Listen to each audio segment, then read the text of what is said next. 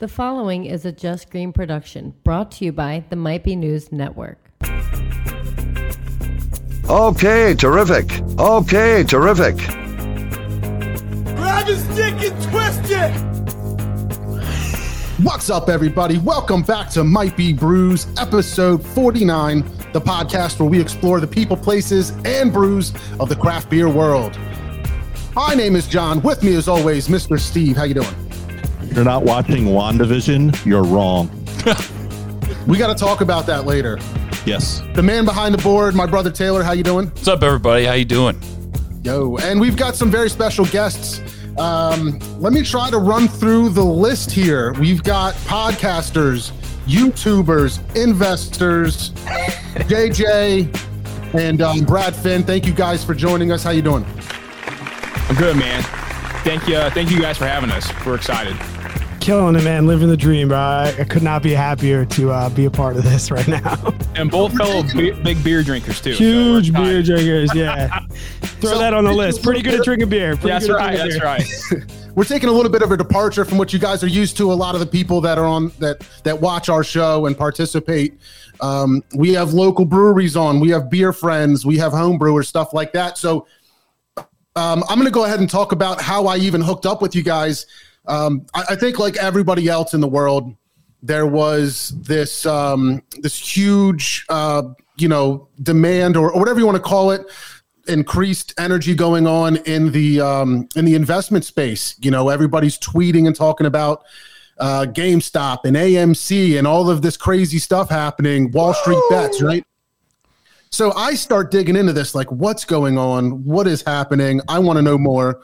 And I guess you guys do a good job with your algorithms and everything because I think I Googled, like, you know, GameStop or something, and halfway down the Google page was JJ's shirt, you know, live streaming, and he's got a drink beer, buy stock shirt on. So I had to go grab me one of those because I thought the shirt was dope. But, um, but yeah, that's how I found you guys, and then got hooked up with Brad too. And I'm I'm really excited to talk about it because, you know, beer's fantastic. We're definitely going to talk plenty about beer. We've got some really cool stuff to try and talk about. But, um, I mean, I- think that I'm starting to realize that investing and learning about the stock market and things like that is a lot more obtainable than people realize. Some people think you, you just you have to be a millionaire to even start or something like that.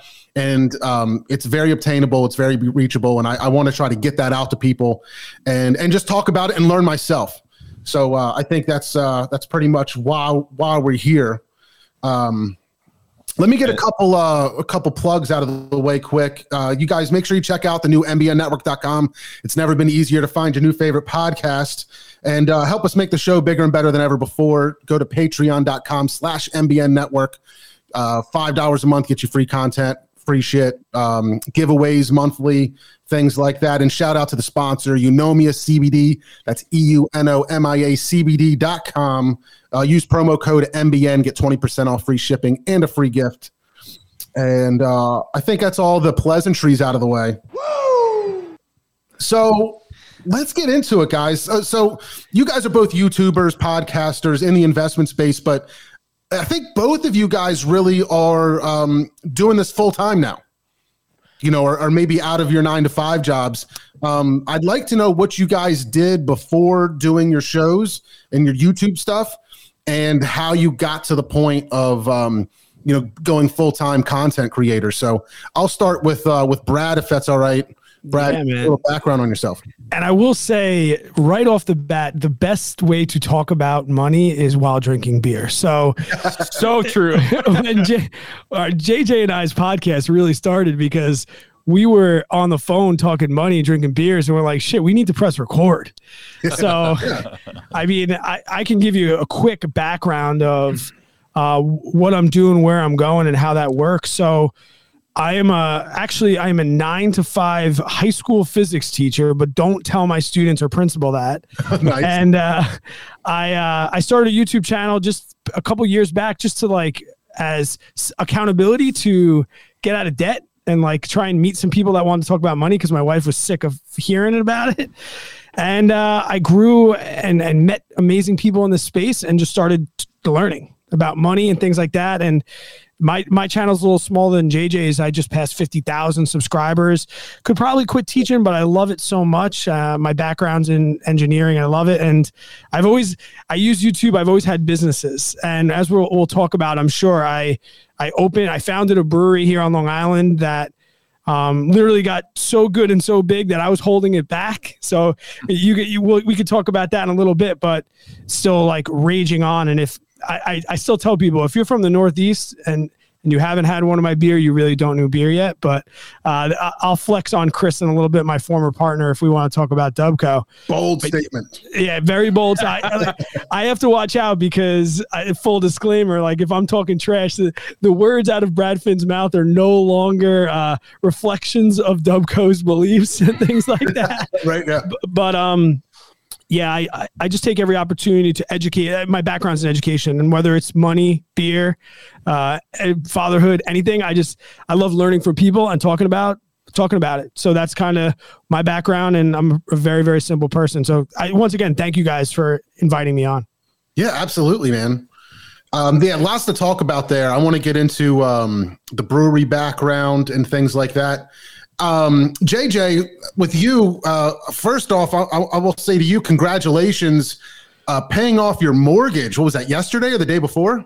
Officially was today, actually. Um, the payment went through today. We sent the payment in on Tuesday, but it's officially gone today. So, man, it's uh, it's something else, dude. I'll tell you what, man. In three years? Yeah, three That's years. So, tell me your background. You, you were talking a little bit about living in Hawaii and stuff, but um, tell me about your background and, and how you made that transition into going full time content creator.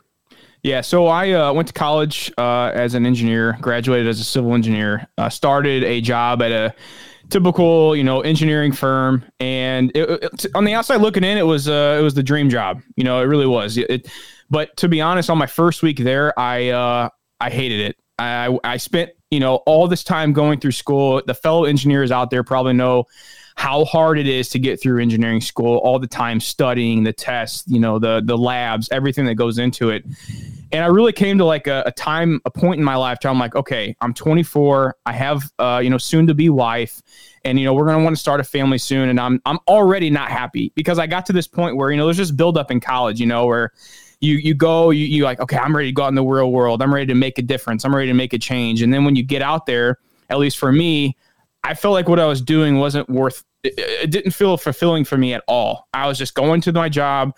I'd sit in my cubicle, I'd do my daily task, and I'd leave, and I was done. I didn't feel any fulfillment from that whatsoever. So I, I was I literally was like, "What do I do? What do I do here? There's something that needs to change." So I started looking online.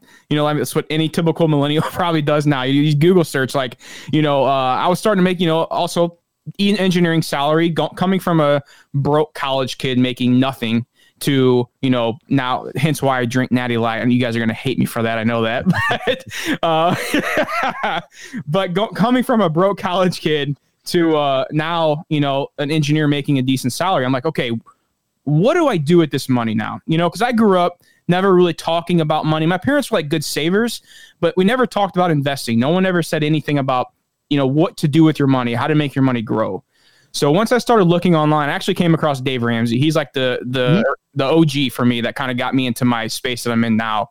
And I I figured out like paying off debt, and then you know this was back in 2014. And then as I was paying off debt, I was also like, you know, dabbling in the stock market, had no idea what I was doing. Um, I was literally just buying companies based on the names and ticker symbols that they had. I literally had no idea what I was doing. And so as I started progressing in my knowledge and space of, you know, finances, I stumbled upon the FIRE movement, which that stands for financial independence, retire early. I come I came across this movement. And I'm like, wow, there's a lifestyle out there where you can do this with your money, sacrifice in the short term, but be able to retire early, you know, at a very young age. And when we say retire, you know, we're not really talking about like sitting on a beach because to be honest, I did that for a year and I got bored. Now I maybe can explain that a little bit more in depth. But what I mean by retire is just being financially free, meaning I can choose what I want to do. Yeah. I don't have to stay in the nine to five if I don't want to. I can go take a risk and start a new business or whatever it may be. So then how I got started with YouTube is uh, after, you know, years of learning and my, you know, being in and out of investments and trying different things, I always had these new goals, and, and Brad kind of said this too. I would constantly talk to my wife about, okay, babe, we got to do this. Now we got to do this with our money. We're going to move our savings over here. We're going to pay this off. We're going to do this. And finally, she just got sick of it. She's like, you need an outlet.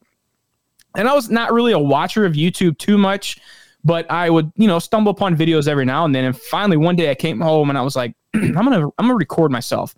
I'm not a super tech savvy guy. Um, you know, I, I, you know, when I pressed the record button on a camera, I had no idea what I was doing, guys. This was a little over two and a half years ago and I recorded on how I paid off my student loans in nine months, and that was my first video on YouTube.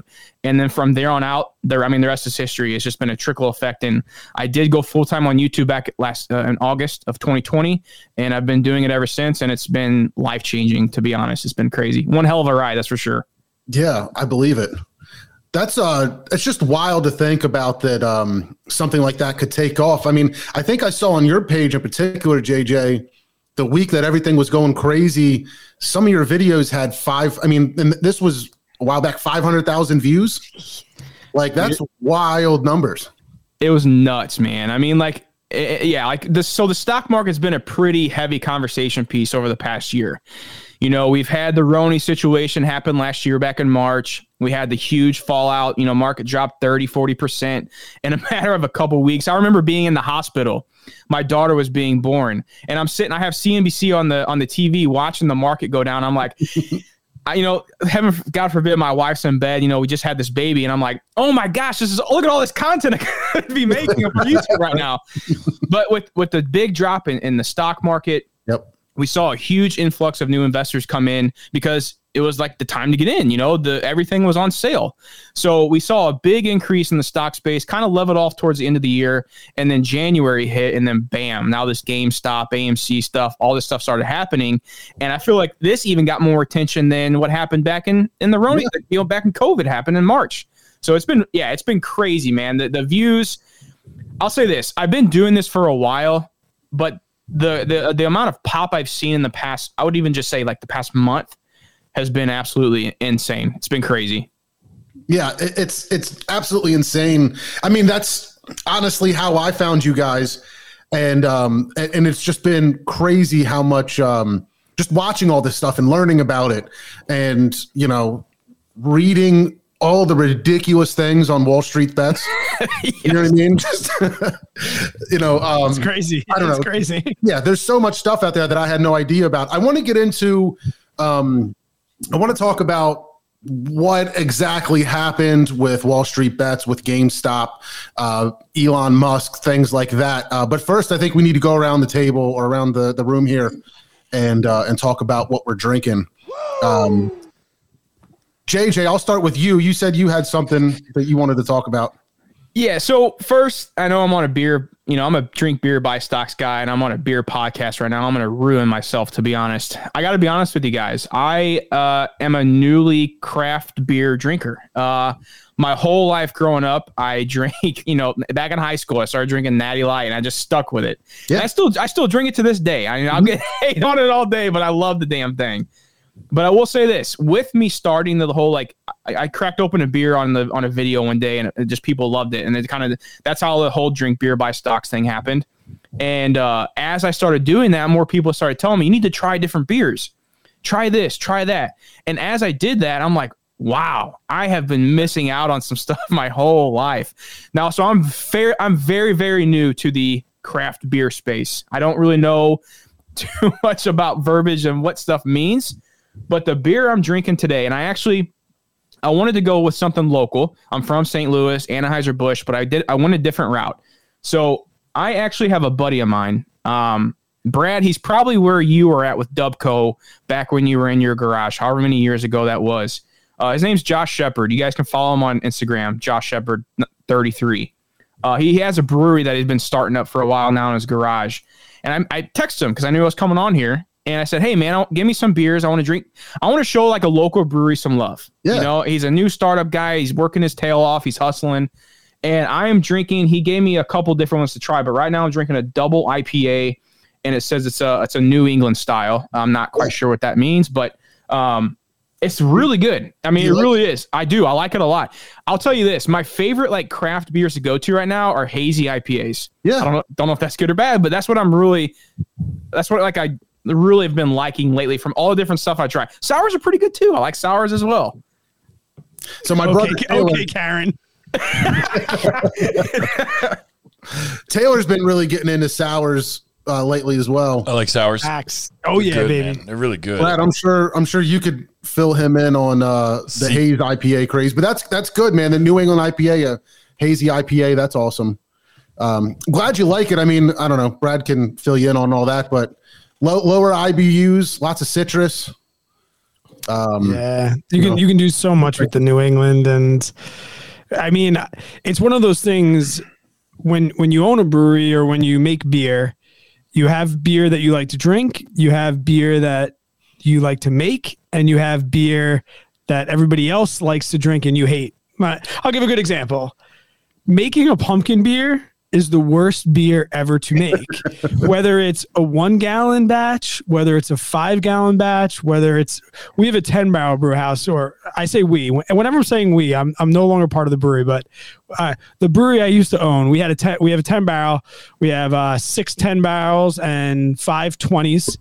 And to this day, pumpkin beer, like it's the word, but you have to make it. The, our pumpkin beer is called mandatory pumpkin because you, like- ha- you have to make a pumpkin beer. But we we got to the point where New England's w- became the same. Like they're delicious and they're great. And I actually I brought one to drink, but I think if you asked if you asked a thousand uh, cellarmen across the country and you asked a thousand brewers across the nation, they're drinking lagers all Oh, yeah. day, every day. I, that was one of the greatest. When I went to Austin, when I went to Austin, Texas, the greatest thing about going to Austin, Texas, was the beer scene was not IPAs. It was all lagers and pilsners, and I was able to bar hop inside Austin and go to ten different breweries and not be whacked. Not because the fact of the matter is, like, when, whenever the when the pint craze came about and 16 ounce cans came Yeah. about and 10 percent, and we, we we did it, but at the end of the day, I mean, we're on the canning line at eight o'clock in the morning, drinking quote dented cans and, right. and and crooked labels. It's nine o'clock in the morning, and then and then we started making lagers just for the brewers, and we called it the brewers beer. And and we were like, wait, I, I can't drink an IPA. We're like, here, have have this, and that's how that's how the lager scene. But I mean, sours. Sours are one of the most beautiful artistic beers that you can make. And I think if we relate it to personal finance, it's the ultimate delayed gratification. When we were cool shipping, we were cool shipping a three barrel batch and just making a beer and knowing that you were not going to know the outcome for probably three years. And we started cool shipping when we were four years into the brewery. So we're literally like making beer that we didn't know if we were going to be able to drink that beer to the brewery was twice as old. But now the brewery is uh, going to be seven years old in May, eight years old in May. And now we're doing amazing things with these sours. And um, my partner, Chris, who is still the head brewer over there, and I will argue that th- there's very, very few people in the nation that make quality beer like he does. He's a, he's a craftsman. He's a cicerone. He's like, he does not mess around. But he can do it. I think I think the I think the one great thing that Chris is doing at Dubco is his ability to make every style of beer to the to its highest potential, whether it's sours and we've always been we've been Wild Ale fans. I mean, when when you when you call the local welder and you have to explain to him what a cool ship is so that he can make it for you, and, and then he drops you off like a trough, and we're like, okay, I, the, we'll figure out how to f- make this trough happen. We were all about wild ales, and I mean that's being up here in New England. Allagash is pretty north of me, but um, when when we look at Allagash and another great brewery upstate New York, Common Roots, who's doing just incredible cool shit wild ale beers, that was really and like I said, that delayed gratification, just tasting a beer. And I know JJ when I gave him the when I gave him the lidar that we made, and I'll send you guys one of them as well. Just I don't think it's hard to really fathom that that beer is four years old. You know that from the time we brewed it to the time it sat wild to the time it sat in barrels to the time it sat in bottles. Like you don't fathom that a beer could be four years old and just be bang bang. But Yeah. I'll I'll send you a lidar. Uh, Taylor, if you're into sours, I'll send you a lidar and you can give me your honest feedback because I don't work there anymore. So you can tell me shit if you want. Oh, I appreciate awesome. that. That's great. And it's great. It's great that you guys are doing those cool ships because everybody seems to be doing the quick uh, kettle sours, which are okay, but they don't have the depth of flavor. They don't have that passion that the cool ship stuff can have. I can give you my honest opinion with with um, kettle souring because we got a lot of flack for doing it early on. Like you're cheating, you're doing this and that. Just like anything in the brewery world, uh, kettle souring it, it, it has its purpose. It has uh, it has a very very and it has a great purpose. And there's a very big difference between home brewing and commercial brewing. When you have to have a product and you have timelines and you have things like that, kettle souring is great. If you're going to be masking it with flavor, and it's kind of like how you can make a shitty mixed drink with a cheap vodka because it doesn't really matter because you're going to mask it with a bunch of other things. You just need the vodka. It- it- when you kettle sour and you know you're going to put it in a barrel and you're going to put it on fruit and you're going to age it in certain ways and you're going to add lacto and Brett later you can get that foundation of a kettle sour, and I don't think that makes you any less of a brewer.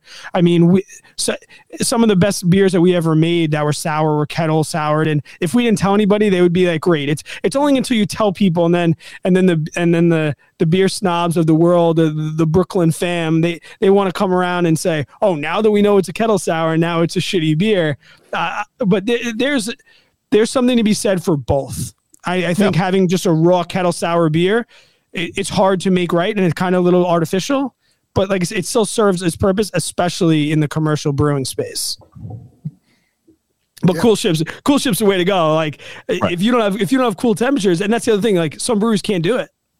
You know, it's you have to have the right temperatures. And up here in New England, we have like certain spots of the year, and we watched the weather, and it was like it was one of those things you couldn't plan. You had you had all of the the right beers, you had all the materials there, you had all of your aged hops there, your two year old hops, and you were like, hey. As soon as we get two days in a row between 30 and 40 degrees, we got to go. And whether it's three in the morning, four in the morning, 10 in the afternoon, we, we got to go. We got to go. And that was some of the beauty of it, too. Like, put your wives to bed. Sorry, sweetheart. We own a brewery and we got a cool ship right fucking now. Right. Yeah, I think it's like a double edged sword with the hazy IPAs because I think it's it's helped um, bring a lot more people into craft beer. So I think breweries are able to be more successful, maybe a bit easier, yeah, no, definitely. more easily. Um, there's just you know this huge influx of of new. Yeah, it's definitely it's created good. And like I said, from a business standpoint, it, it brings on a whole new business. Like uh, you think about all the steps and all the people necessary to make a great beer, from the brewers all the way down to the hop farmers. And if there's one thing that New England IPAs did is create these amazing hops and and create you know hop pellets and hop powders and all these things. So from a commercial standpoint, I love New England IPAs mostly because of the amount of business that they brought to the beer industry. They definitely brought in a bunch of new people, but I think if we look at from an economy standpoint, one of the best parts about having the brewery was knowing how many people we put to bed every night and they didn't have to worry about, you know, paying their bills and they didn't have to worry about anything. And when we had great upstate hop farmers and and the New York initiatives really brought on these farmers and we were able to buy whole flower hops and people that have been growing corn their whole life or were dairy farmers that were now growing hops. I think that was the best part because anybody can get corn and make a lager.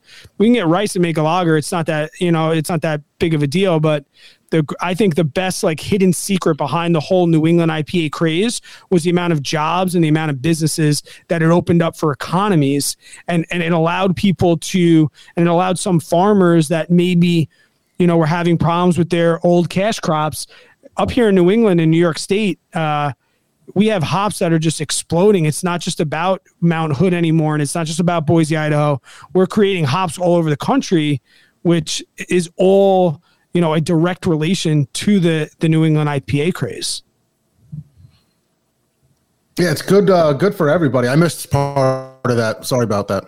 I don't know what happened. My I had to switch Wi-Fi networks. How many I don't know Wi-Fi how- networks do you have? Yeah, yeah, no doubt, man. Are you on your neighbors right now? How do I get myself on the dual Wi-Fi? John's on a whole nother level than we are, boys. I got a simple one Wi-Fi system over here. Yeah, I don't know.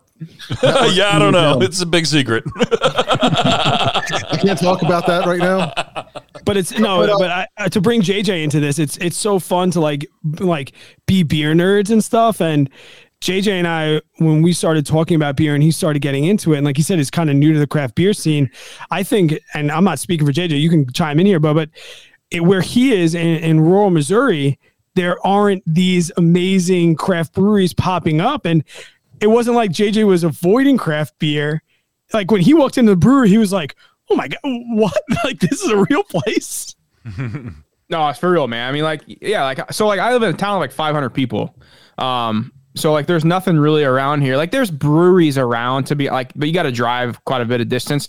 There is, so there is a restaurant I go to, but I think they brew their beer somewhere else. Like where I went with Brad's, like the actual brewery, like where you go to sip. Like there, there, there's nothing like that really close to me. I mean, if I go up to St. Louis, there's there's stuff like that, but um, I'm not up in the city that much to be to be honest. So. I am new. Like I, I'm excited though because I'm excited to learn. I'm always excited to learn something new and try different stuff and and find something that I really like. So I don't know. Yeah, I'm- it's uh, it's a lot of fun. I can, Ta- re- I can Taylor's relate. new. yeah. I keep pointing the wrong way, but my my brother. I mean, he's he's kind of a new beer guy. We've been doing the show for a couple years now, so he's he's had all kinds of uh all kinds of crazy, you know, um, tree houses and I've had so much stuff that I don't even remember what it was, and uh, Same. And, I gotta ask, as a brewery owner, do you guys use Untappd? they used to. I don't know if they still do or not. I've never. I used I used to use it for my own personal log. Right. Um, I stopped when we started doing the podcast because it was like we're trying to podcast. I'm trying to check in, and I'm like, ah, just forget about it. I remember- the whole the whole starting of the rating thing. it was like cool, but then we're like, just let's just drink. Let's I mean, not worry I, about it. I, th- I got to feel like I was on there so early. I mean, we started the brewery in 2015, but we were drinking craft beer. We, we were brewing beer in our basement for like six years before that. But I remember we had like rules like 10 ounce pours only and this, that, and the other oh, thing. yeah. And it became like a competition. And then it became, but then you become a brewer and you're like, fuck you, asshole. right. like, you know, like like somebody who would be like, hate stouts. One. one one and a like- half caps. I'm like, I'm like, bitch, it, that's an amazing stout. Just because you don't like it doesn't mean it's a bad Yeah. beer. I- I like the. Uh, it, it's really good for a lager, three point two five. Like So a lager can be a five. It's okay to have a five And- lager. The crazy thing is, you think that like nobody matter, matters, but we still distribute to Tavour. I don't know if you know what Tavour is, but um, we distribute to them. And when we first started with Tavour, they would not take a beer that was rated under four. I mean, granted, we've created a relationship with them, and now they know, and they're going to be distributing a beer for JJ and I pretty soon when we would do a collab with Dubco. But Oh shit. yeah, no, they, they and even beer distributors when we were going out trying to pitch our beer initially, and it was two guys walking in, and we are driving around in my pickup truck. We'd be like, "Hey, we got this beer," and they'd be like, "Hold on," and you'd see them like turn around, like go on Untappd and look at it. so it's, I'm just curious because I've been out of that so so long. Now I just drink beer. But Steve, I understand exactly what you're saying because there was so many like we go to a craft beer bar, and then we drank we drink ten great beers and five bad ones, and we'd get wake up the next morning and be like, "What the fuck did we? What was that I beer that that? we drank last night?" Go, JJ. I gotta ask this real quick. So Taylor, what did you drink before coming on to the craft beer scene? Bud Light Lime all day. Hey, all, all day. In the can, All day. In the can, love- do you like it in the can? I the love it in the can. In the can, the bottle, the tap, Yes. whatever I could find. If it was, it, it, that's still to this day one of my favorite so, beers. so me and Taylor are tight this whole podcast episode. Dude, I was gonna say, man, I can relate to you. Uh, you know, as the listeners of the show know, these guys have taken me on a amazing journey with beer, and uh, I've I've really gotten into it. I was in the beer distributor today. Uh, shout out to uh, Katie down at the Thorndale Beverage.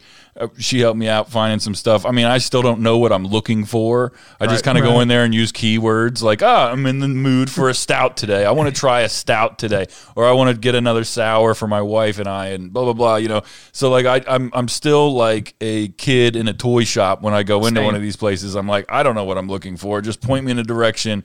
That label looks cool, and boom. And we used to rate beers on this show. You're talking about you know people not liking beers and giving it a terrible rating. Here I am, this new guy who can't understand any of this crap. I have a legendary beer like a King Sue, and I'm on this show being like, this tastes like cat piss, and like, you know what I mean. So.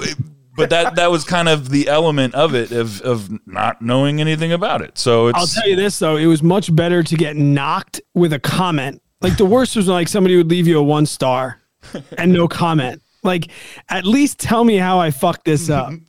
like at least tell me why because we we love feedback. We loved it, you know, and uh that was the worst too, like not giving not but then again you'd read it like I hate sours. Like, why did you buy the beer? It says wild ale. Like, why did you fucking buy the beer if if it's that if it, if you don't like wild ale and then and then give it a one star rating?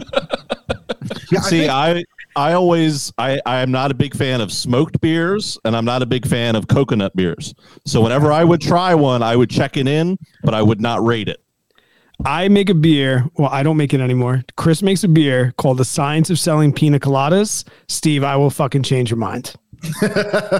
You can try. challenge accepted. Do you, if you have Untappd on your phone, look up right now The Science of Selling Pina Coladas.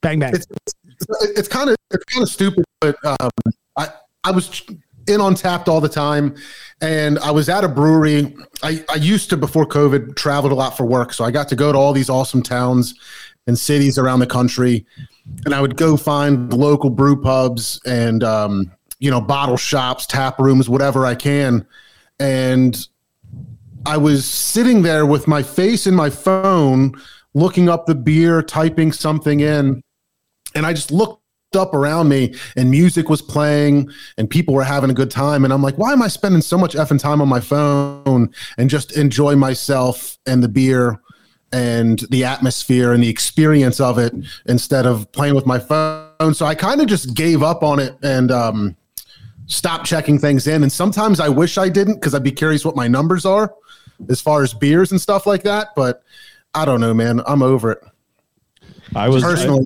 I, I get it, and I don't knock anybody that does it because, you know, I'm glad I'd Brett every once in a while checks checks in for me or gives me a little uh, or tags me in a post when we crack something together.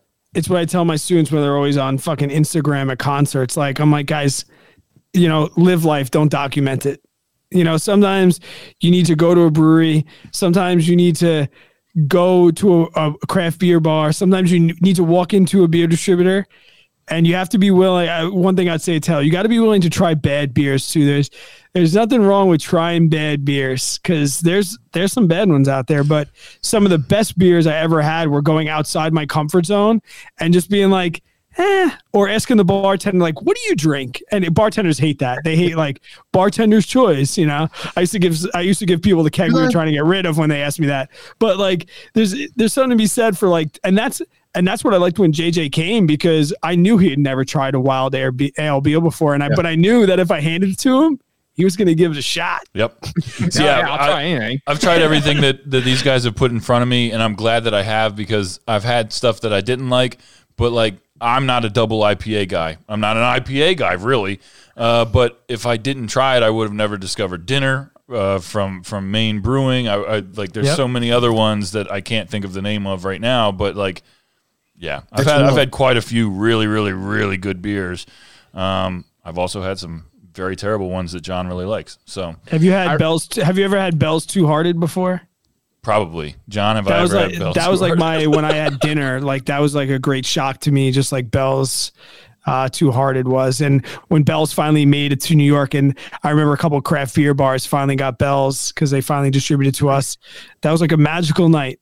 I must have had. I must have had me. I must have had um, 20, 20 of those that night. What are you drinking, John? So the three of us are drinking the same beer, Brad, if you're like a real beer guy, I would love. I, I got to send you some of these guys' beers. Oh, we'll trade. Yeah, we'll send some. Yeah. Um, at East Branch, I mean they're a, they're like a old school type brewer. Like everything's traditional German styles for the most part. Um, this one is a dry hopped rye pale ale, which A little spicy, a little spicy. That rye, that, that rye will get you spicy. It's got a little spice to it. I think good. the balance on it is just perfect. Like there's a little bit of rye, there's a little bit of spice. You can still get some hop notes into it.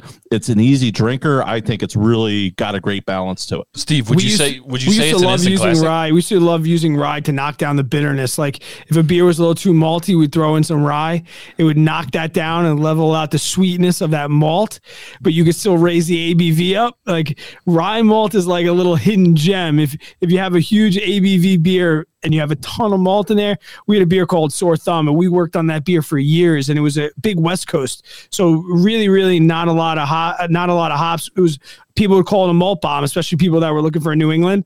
We started trickling in some rye there, balances out really, really nice. Uh, By the this way- go ahead. No, go ahead, Steve. I was just gonna say John's on his sixth Wi-Fi connection Yeah, right he's now. he's back in the back There he is. Back in the back cave. His kids in the back fucking with him. He has kids. Yeah, your kids. They're- they're messing with your Wi-Fi. Mr. Steve, would you say this is an instant classic, dude? It's pretty darn close. It's pretty close. I am usually all over Govs, you know what, but um, I'm not feeling this for some reason tonight. I don't know if it's my palate. Um, maybe I got Wi-Fi early onset connection. COVID. It's your Wi-Fi Could connection. Wi- John. That's what it is. It's your Wi-Fi. You lost your goddamn mind. It's, it's drinking a little light, a little um, It's a little pale thin to me. ale. I, I do like the spice. It's a pale ale. You know, it is what it is. It's delicious. It's really good. I, I like it. It's it's Wi-Fi. it's not too bitter. It's it's it's really. I always say fucking clean. It's like the first thing that comes to mind. I'm sorry, everybody. It's fucking clean. It tastes clean. It feels good when I drink it. It's delicious. It's better than just it tastes good. That's what I always go to. I was like, oh, this tastes tastes pretty good. It's good. Said, yeah, this is really clean. And then somebody was like, JJ "Ah, would be like, basically, basically, dirty. Yeah, basically, I love this beer. There's nothing Brad, I want to get that. you back on. I want to talk to. I I don't know how we're going to do it exactly, but I'd like to have a couple uh, cicerones on the show. And um, Cicerone. I, ha- I have that. What do you want to talk about? well, no, just I. I think we should drink the same beer on the show, and you tell us, you know, a well trained palate what we're tasting because Can I tell you about the Cicerone? Can I tell you about the you Cicerone know I've had a thousand beers. What, Can I tell you that? about this? Can I tell you about the Cicerone test? Yeah, good. So the Cicerone test. So they have different levels, right? So you could take the. They have a, a beer server, and then they have like the level three. So Chris and I, we're not really like. We- We're two different learners. So when we had the brewery, we were two different type. I'm like educational, like I'm book study, like I can do flashcards and, and learn stuff. Chris was like run of the mill, and we were very very lucky that we have one of the highest level cicerones that lived in the in the area and Chris and I were getting ready to go uh, take this test. And at the brewery, we used to have off flavor tasting events through the Cicerone program. And we'd show people different things, and it, it was great. So Chris and I are getting ready to go take our Cicerone live, and we have this guy come in. And He gives us the taste test. So there's like a, a written part, and then there's a tasting part. He comes in. He's like, I'm going to give you, you know, a very gentle taste. You know, I only I won't show you what to expect. And Chris and I had been practicing, kinda we we bombed it that night before. So like we went we went into the day like we're gonna ace this. And after he left after he left, I was like, I don't even know what fucking beer tastes like. I I can't identify any off flavors whatsoever. And it was just so happened. So we took the test and while we're taking the written test, there was eight people in the room that took it. We took it in Brooklyn. And they were pouring out the beers for the the tasting in the front of the bar. We took in like a local bar, sitting right in the sun. And if you're studying, like you know, like oh, light struck, that's so bad. And I said to Chris, I like whispered over. I'm like, that's definitely Killian's. And as an Irish guy, I've been drinking Killian's in the backwoods, warm, cold, light struck. I've been drinking Killian's my whole life. I knew what was a good Killian's, and I see them dropping into the Killian's. I'm like, this is so this is so badass. So it sits there. It comes into the back. Long story short, I bombed the taste test, but I aced the written test. Chris bombed the written test, but aced the drinking test. I'm like, together, this is the partner. This is why you got to go partners. Perfect business partners. You got to go in. But later on, Chris did pass the writing because, but I'll tell you this, I, I, I have no problem admitting it, especially now. They, they, um, so Dusseldorf, Germany is where a very, very popular beer style is made. And like one of the part twos is like, you know, where is this made? And I was like, it, it was just a disaster. If you're going to take the Cicerone test, know that you're probably going to fail, and that's not. It's not a pushover. Like we knew our shit, and we both failed the first time. Chris passed. He's a level three Cicerone, maybe I think. Yeah. Maybe level four, but off flavor tasting is super important, and you can buy the and, and I I ramble on about the story because you guys you guys can buy the off flavor tasting kits and do them with your local beers. And they they come in like little droplets where you can drop a little bit and you can learn these different off flavors and you could the worst part about it though is we'd go to our local beer we go to our la- local uh, bars and we'd be like they don't clean their lines. They definitely don't clean or they store their kegs warm. Like that it was uh, kind of like when you know too much. Oh wow. So it was one of those things where like you definitely want to know what's going on but when you know too much it's almost worse. Like when you're like you you know when you go to the stadium and all the beer tastes like popcorn it's all buttery you know?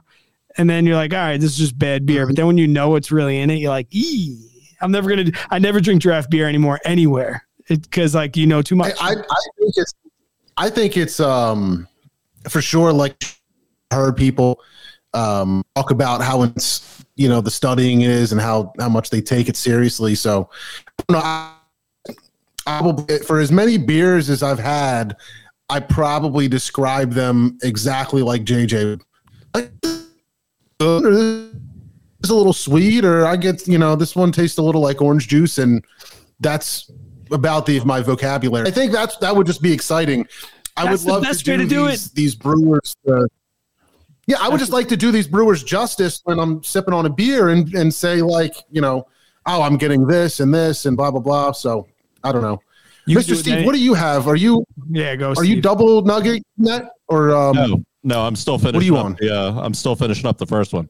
I think we should do the uh, Evan Stout All right. next. I wholeheartedly yeah, agree let's because do I'm that already before on we it. go double nug. I'm on it. Yeah. I switched JJ, what else? too. JJ, what You else on you it? got? JJ, what do you? I'm drinking a pastry ale. It's aged on mixed berries and vanilla. Whose berries? Mixed berries. Oh, I thought you said Mike's berries. I was like, that's, I thought he said dis- Nick Nick's berries. Nick's berries. Oh, that's disgusting. Oh, John, Oh, John vanished on us. I still got a, I still got a high life. I'm gonna finish this champagne and beer. I said the John's- brew, Dude, the High brewers, Life the is- brewers, yeah, the brewers drink lagers, man. High Life is a classic. That's an instant classic. I think we had did, Mr. Steve. Didn't we have High Life on the show once before? We had High Life at some point. It was like one of the things where we were doing like all the different kinds Oh, of we beer, were right? doing the uh, GABF. Yeah, yeah, yeah, yeah. Oh, I've heard It's a of that. champagne and The beer, dude. styles. It's like perfect beer. GABF is. What have you guys been to GABF? It's one of those things where it sounds like a great idea until you get off the plane. And it sucks the whole time. JJ, the Great American Beer Festival is no, it's like uh it's like when you're 35, 40 years old and you go to an EDM concert and you think it's going to be a good time and then you realize you're way too you're you're that like you're that old dude at a high school party like GABF I couldn't hang. I thought I was a drinker. And then and then you just you you go to all these breweries and it's all these tours and it, I I couldn't hang. I I couldn't I I, I couldn't hang. Not saying something because I've seen Brad drinking. He can drink a lot, dude. AJ, let's get you back in the mix here because I'm I, I want to get into to investing a bit. I have Yeah. a lot of questions. I think the first thing, if we can do it, um, in a condensed version, maybe is tell us what happened with Wall Street bets, GME, AMC, Yeah. BlackBerry, Nokia, all the crazy shit that was going on that week. Doge. How many hours? old How many hours do you have, John? How many hours do you have? I want to. I, I just want to piggyback on that. Should I have bought all those Radio Shacks stocks? was that that was was that what I was supposed to get? Yeah, and, and Blockbuster. That's I got the blockbuster last week. yeah, yeah, yeah. Oh, before Jesus. JJ before JJ goes, I will say this, and this is what I tell my brother: if if you don't follow it every day, by the time you hear about it, it's too late. Oh, yeah yeah it's it's so man where do i even start so first let me say this shorting a stock i want to explain what shorting a stock means before i get into this lingo and i'm gonna i really do want to keep it layman's terms and guys like to be honest like i'm no expert in the stock market so i'm just i'm i'm relaying the information here how i know it We've been hitting you with weird beer shit, and that you have no idea what we're talking about. So feel True. free. Uh, True. JJ's, Lie to us JJ's and like, we what, wouldn't what, what, what's he talking about? no, I mean, so what what happened in in the real quick, long story short, is that so GameStop was being shorted by hedge funds, big institutions, and whenever you short a stock, real simple, what it means is when you go to buy a stock, you buy a stock through a broker. You have to go through a broker to buy a stock. Maybe that's like you know Fidelity, uh, Charles Schwab, TD Ameritrade, whatever. So these hedge funds are using a broker, and when they short a stock, they borrow shares from a broker. So, for example, let's say they're going to borrow shares. The current share price is ten dollars, right? And then what they want to happen is they want that that stock price to go down in value. So when that stock price goes down in value, so let's say the stock price dropped to five bucks, they take those shares that they borrowed from that broker, they give them back, they give them back to the the broker themselves, and then they recoup the difference. So they make five bucks if they bought one. Sh- if they borrowed one share, sell it to the market at ten bucks, and then they're borrowing it, and then that whenever are they you know they sell back to the market, it goes down in value by five dollars. They give it back to the broker. They reap the difference in between that. So it's a five dollar profit they make. Pretty much betting against the company. Absolutely. And GameStop makes sense, right? I mean, everything's gone digital. You don't have to buy discs as often anymore.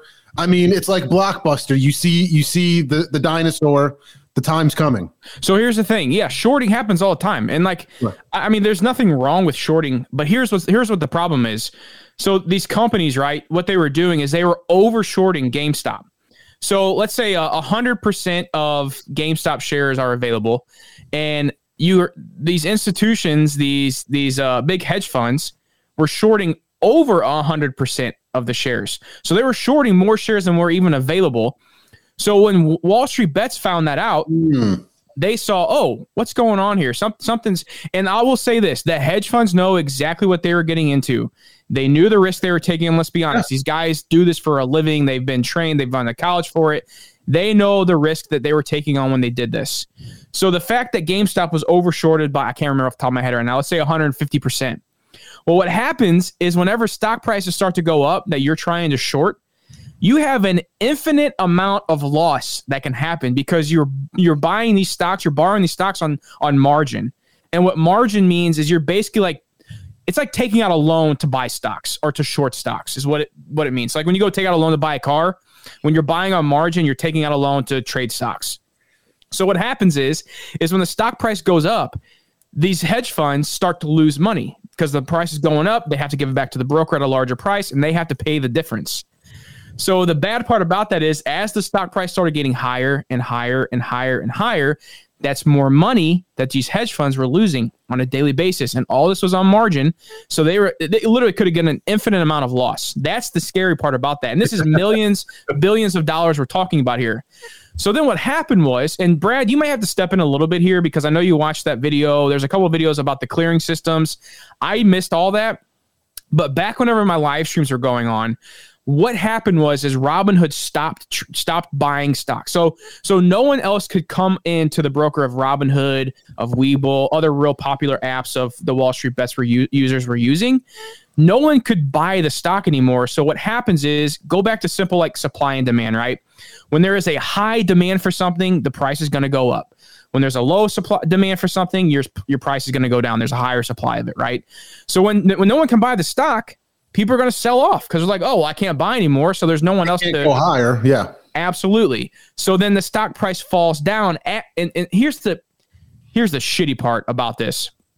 I had a couple options trades open, and I was up over about ten, a little over ten grand in one day. Have you guys ever heard of greed before? Have you ever heard of greed? Here it Don't comes. don't even get me started, Here Brad. it comes. You, want, you, No. guys ever hear about greed? Gordon No, listen. Gekko coming in. no, listen though.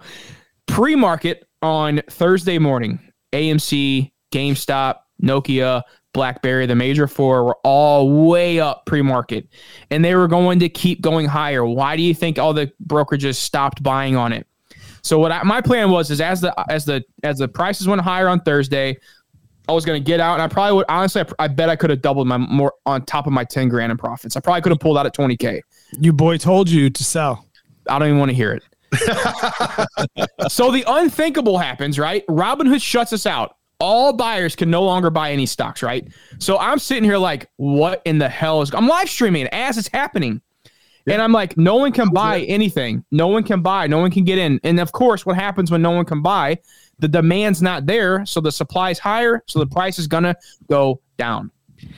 Now, as stuff's been coming out, there has been a little bit more of an understanding, just like anything is. As, the, as time goes on, people start hearing more.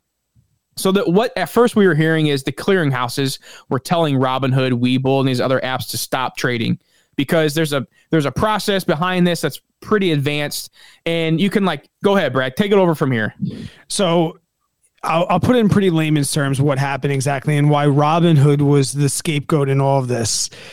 If you've seen Ocean's Eleven, right? Oh, One they were gonna, okay, they were gonna rob the casino on fight night because the casinos need to have a certain amount of money to back all the chips in their casino. Yep.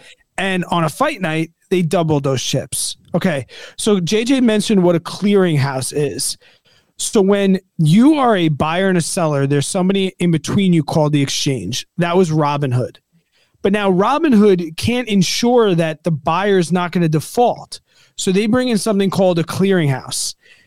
Now the clearinghouse says, okay, you have X amount. To cover that, we need some insurance that we're going to call margin on all of those buys. Now, for a general trading, that's like 10%. So for, if there's a thousand dollars done, they're like, all right, you need to deposit a hundred dollars into our clearinghouse to cover those buyers in case they default. What happened with Robinhood and GameStop was a majority of these beginner traders were trading on Robinhood. They weren't trading on nobody was buying GameStop on Vanguard, Fidelity, Charles Schwab. It didn't happen because this was happening in a community of of millennials and a community that was trading on Robinhood. So essentially, when the volatility of this stock, that's what drives that margin rate that the clearinghouses were charging Robinhood. When the volatility went fucking crazy, it went from all right, we need 10% deposits to 100% deposits. Yeah. And Robinhood just flat out didn't have the money. They don't have the money in their bank account. Yeah, they, just, they they don't didn't. have it. For So all the- that. Yeah. So the clearinghouse was no longer able to ensure to the seller that the buyer was going to be able to back that transaction.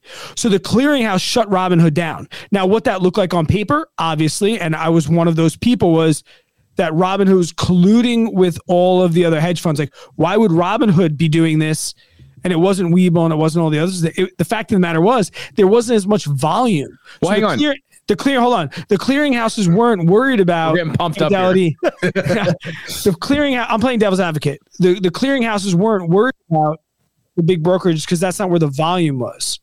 But when Robinhood said, "I can't make those deposits," clearing the clearinghouse said, "I'm not going to be able to fulfill those transactions. You need to stop." And we weren't they weren't worried about the seller, which is why you were able to continue to sell off, but you could not buy, frankly, because Robinhood did not have the money to back that up. Is it effed up? Yeah. Should Yes. they have had their ducks in a row? Yes. Absolutely. But the whole conspiracy that they were colluding with hedge funds, it's a bullshit. It's a bullshit Well, statement. well, hang on. Let me let me no. To quote to quote my cousin Vinny, it's a bullshit excuse. like you know, like, no. So let me tell you why, real quick. Let me tell you why this this this why people thought this. So these clearinghouses, right, are mostly backed by hedge funds, and one of the major hedge funds that was backed by one of these clearinghouses is Melvin Capital and and Citadel. And what happens is, so these that Melvin Capital is one of the largest hedge funds that was shorting GameStop. speaking truth. So you look at that and you're like, okay, wow, Yeah. it makes looks sense. shitty. They want looks you to shitty. stop because they want their their backing their hedge fund that backs them to you know minimize their losses, give them a day to figure out what they're going to do because the stock is flying to the moon. And you see like short squeeze happenings and stuff too, which is like people who are trying to short the stock as the price goes up, they have to buy it back, which in return they're usually using millions of dollars, sometimes you know just a lot of money.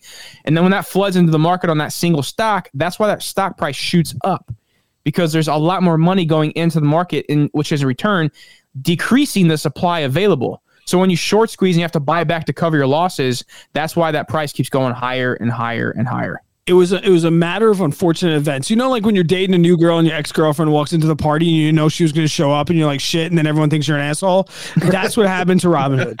So, That- what do you think? Twisted. What do you, what do you think would have happened if Robin Hood never shut down? Where They had if they had the billions and billions and billions of dollars to back that up, We would have made a lot of money. we would have we would have made a lot more money. Gone to the moon.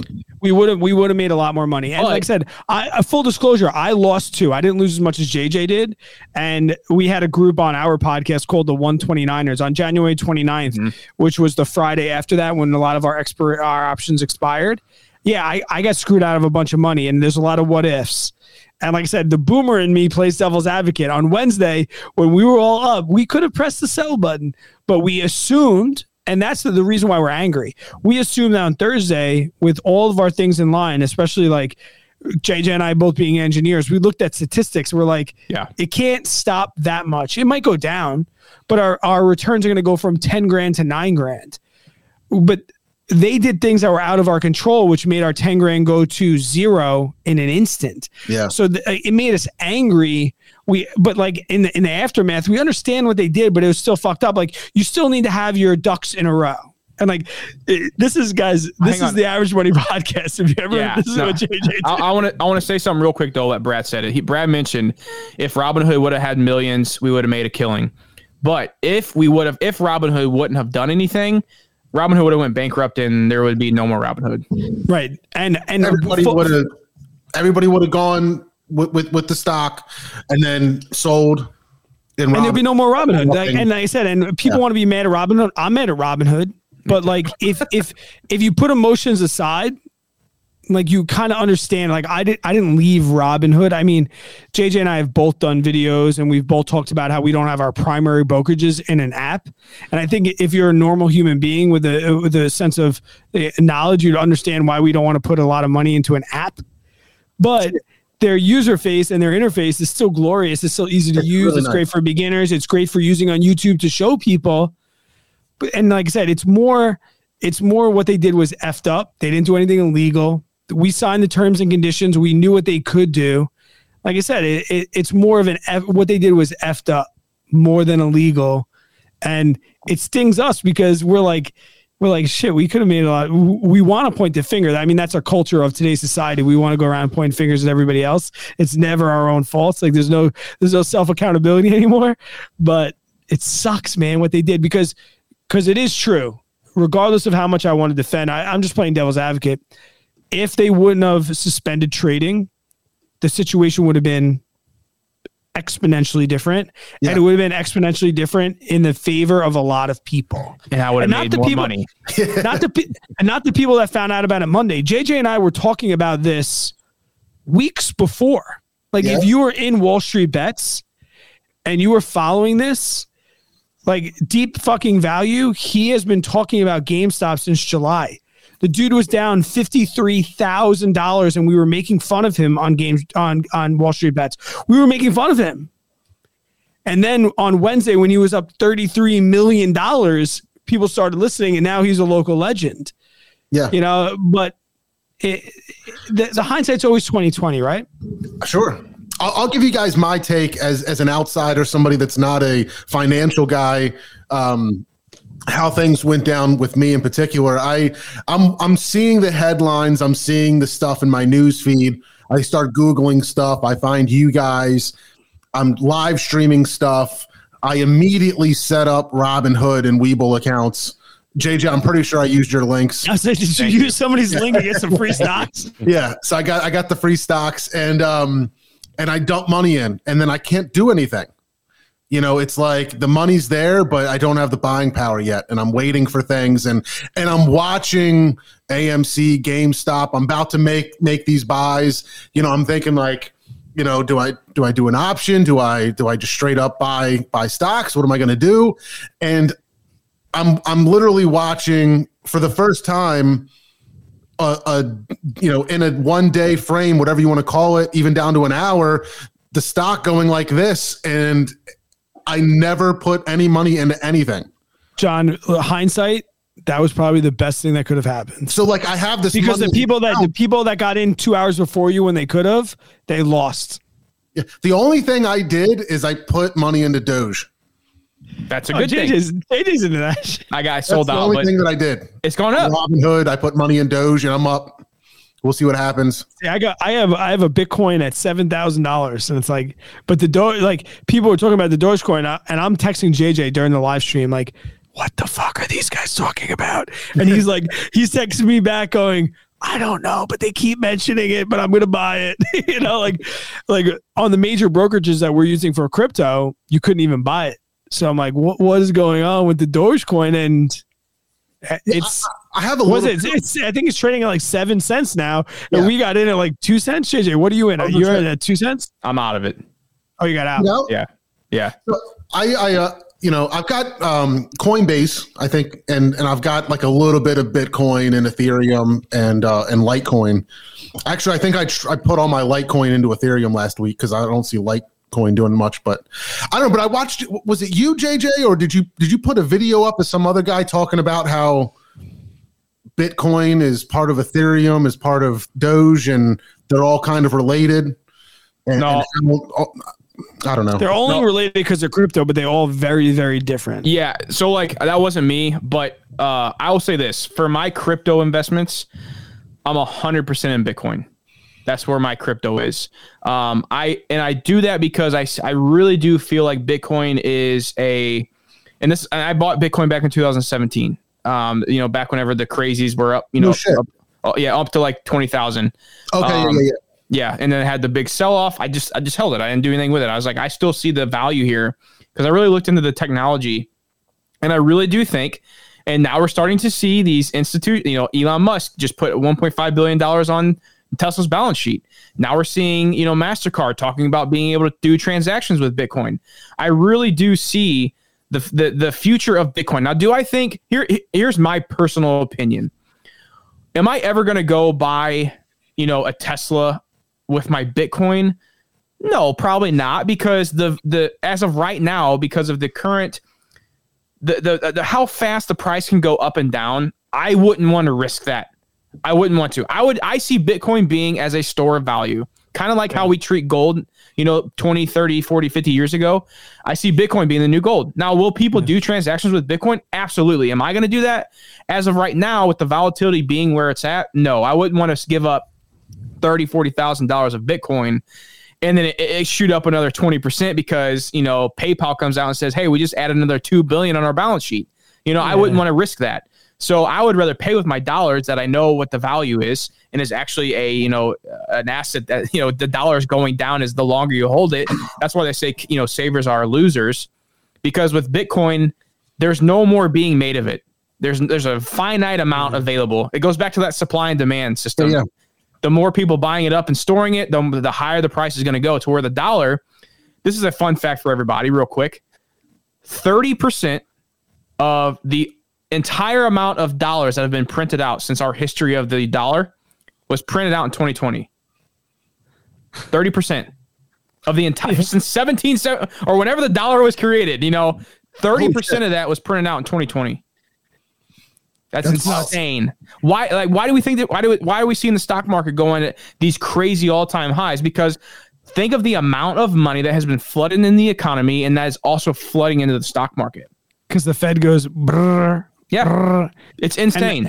and somebody just somebody one of your viewers just commented uh, to talk about big uh, to talk about crypto, and we will. And not to plug our podcast, but we did No, please.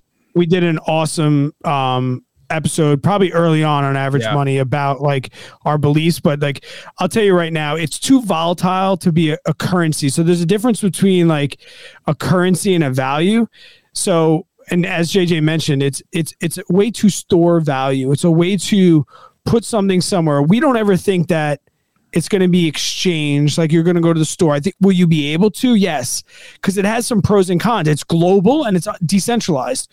So with something that like uh, Bitcoin is the Google, right? We had Ask Jeeves, we had Google search, we had all these things. Those are all the other cryptos. And at the end of the day, we ended up with Google because they were the shit. That's Bitcoin.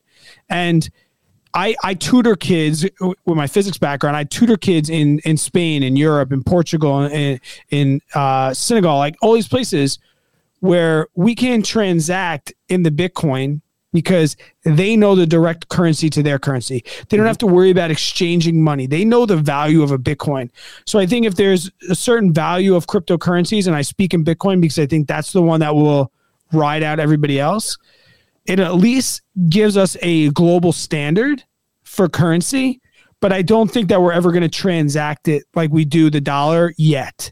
Sure. But what it does do is it says, hey, you don't like what Robinhood did because they restricted currency, or you don't like what the Democrats or you don't like what the conservatives are doing with their money because they're stopping this. You don't like that the Fed is going to give money here. You don't like taxes. You don't like things like that. That's all centralized money. If anything that we can learn from from cryptocurrencies is that it's decentralized, and yet is it real? That I hate when people are like, "Oh, but it's not real." Eighty percent of current US transactions are done digitally. Yeah. Nobody has a fucking $20 bill in their wallet anymore.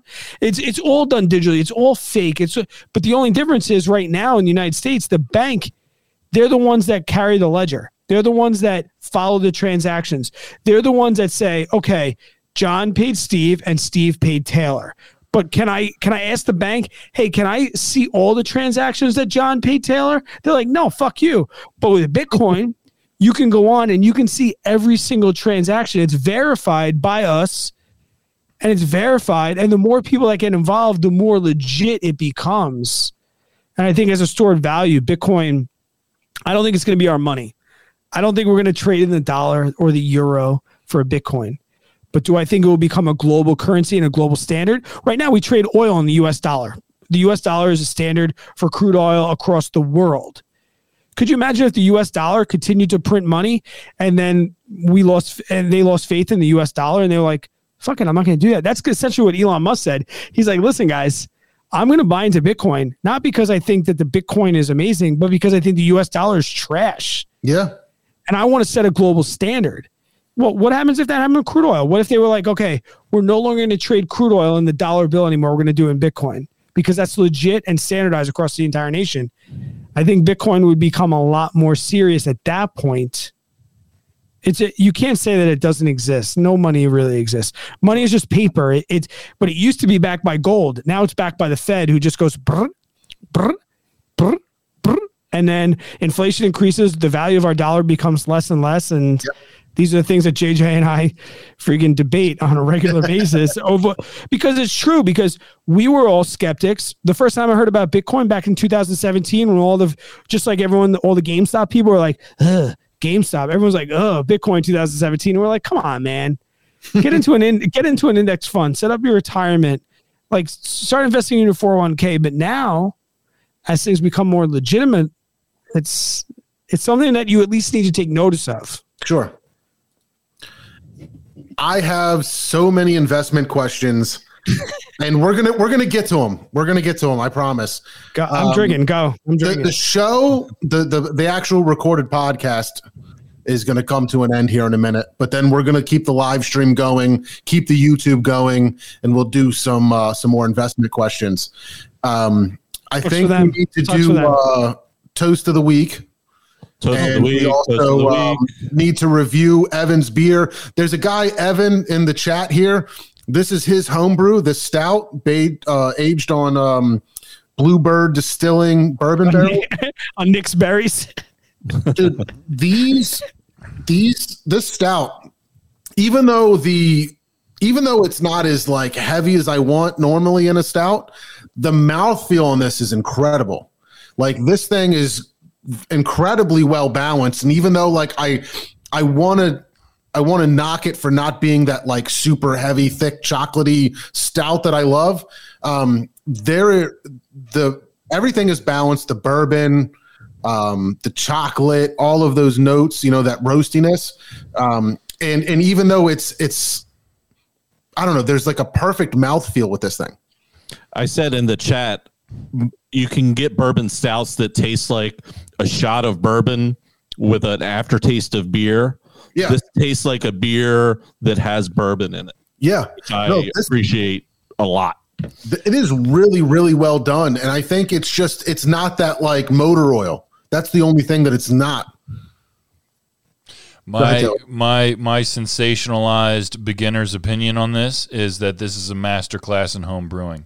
I the the smoothness of this, the mouthfeel, the terms that I don't understand. This is fantastic. Yeah. Um, absolutely a great beer. It's very clean, Evan.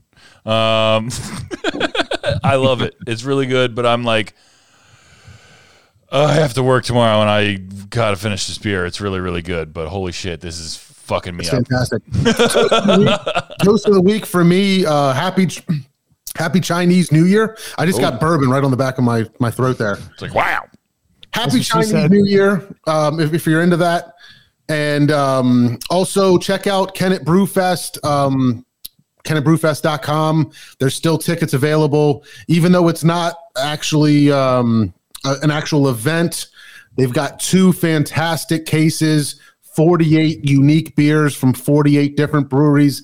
They're also giving a golden ticket away to a handful of people that pick up the uh, the beer. So, um, if you're listening, watching, check out KennettBrewfest.com. Get your tickets. Pick up your cases at the end of February. I think it's like February 27th or something like that. We've got ours. Yeah, yeah, we got ours. It's a good job, John. Here's I need that soundboard. My he's got, toast, he's got the sounds.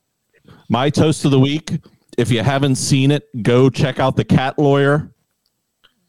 Have you seen the Cat Lawyer? Oh, No. the the the uh, the video that went viral. Yeah, yeah. I promise I'm not a cat. Oh yeah, yeah, yeah, yeah, yeah, Yeah, yeah, yeah. yeah, yeah. cat lawyer. He's on a legal call with a cat freaking filter on, but the man was like, "I'm ready. To, pro- I'm ready to proceed, Judge." The best is when his eyes like go to the side and they're like bugging out of his head. Like he's like, "How do I fucking lawyer. change this shit?" Let's hear it for cat lawyer. Post. Job. Cheers. Um, I have two quick ones if I could. Um, Yeah, go. First thing, uh, first things first. Uh, shout out to Sean from FAM. He won our Patreon monthly giveaway uh, on our Patreon exclusive that we recorded and put it out today. Uh, so shout out to him. Also, shout out to uh, Travis View from the QAnon Anonymous podcast, who gave me an hour of his time this past week. Um, in an awesome interview. If you haven't yet, please go check out Might Be News from Monday. Um, it was an incredible interview that we uh, dealt with a two to three second delay the entire time, and we just really, we really got to the bottom of some things. And I just kind of asked him some beginners questions about some things that I've, I've been researching, and it was just a really great conversation. So if you haven't, go check out Might Be News from Monday. It was a really great time. Cheers. What are these cheers? I want to cheers. What are we cheersing? What was Whatever you what's- want. man. Toast of the week. We uh we, we just bring up whatever you feel like toasting. If you got something Serious on your mind you want to toast to, we do it. Whoever you JJ, like. JJ, you go first. JJ's muted and he doesn't know it. I'm gonna I'm gonna cheers to Taylor because we're both new craft beer drinkers, and he also had the same headphones. Nice. Nice.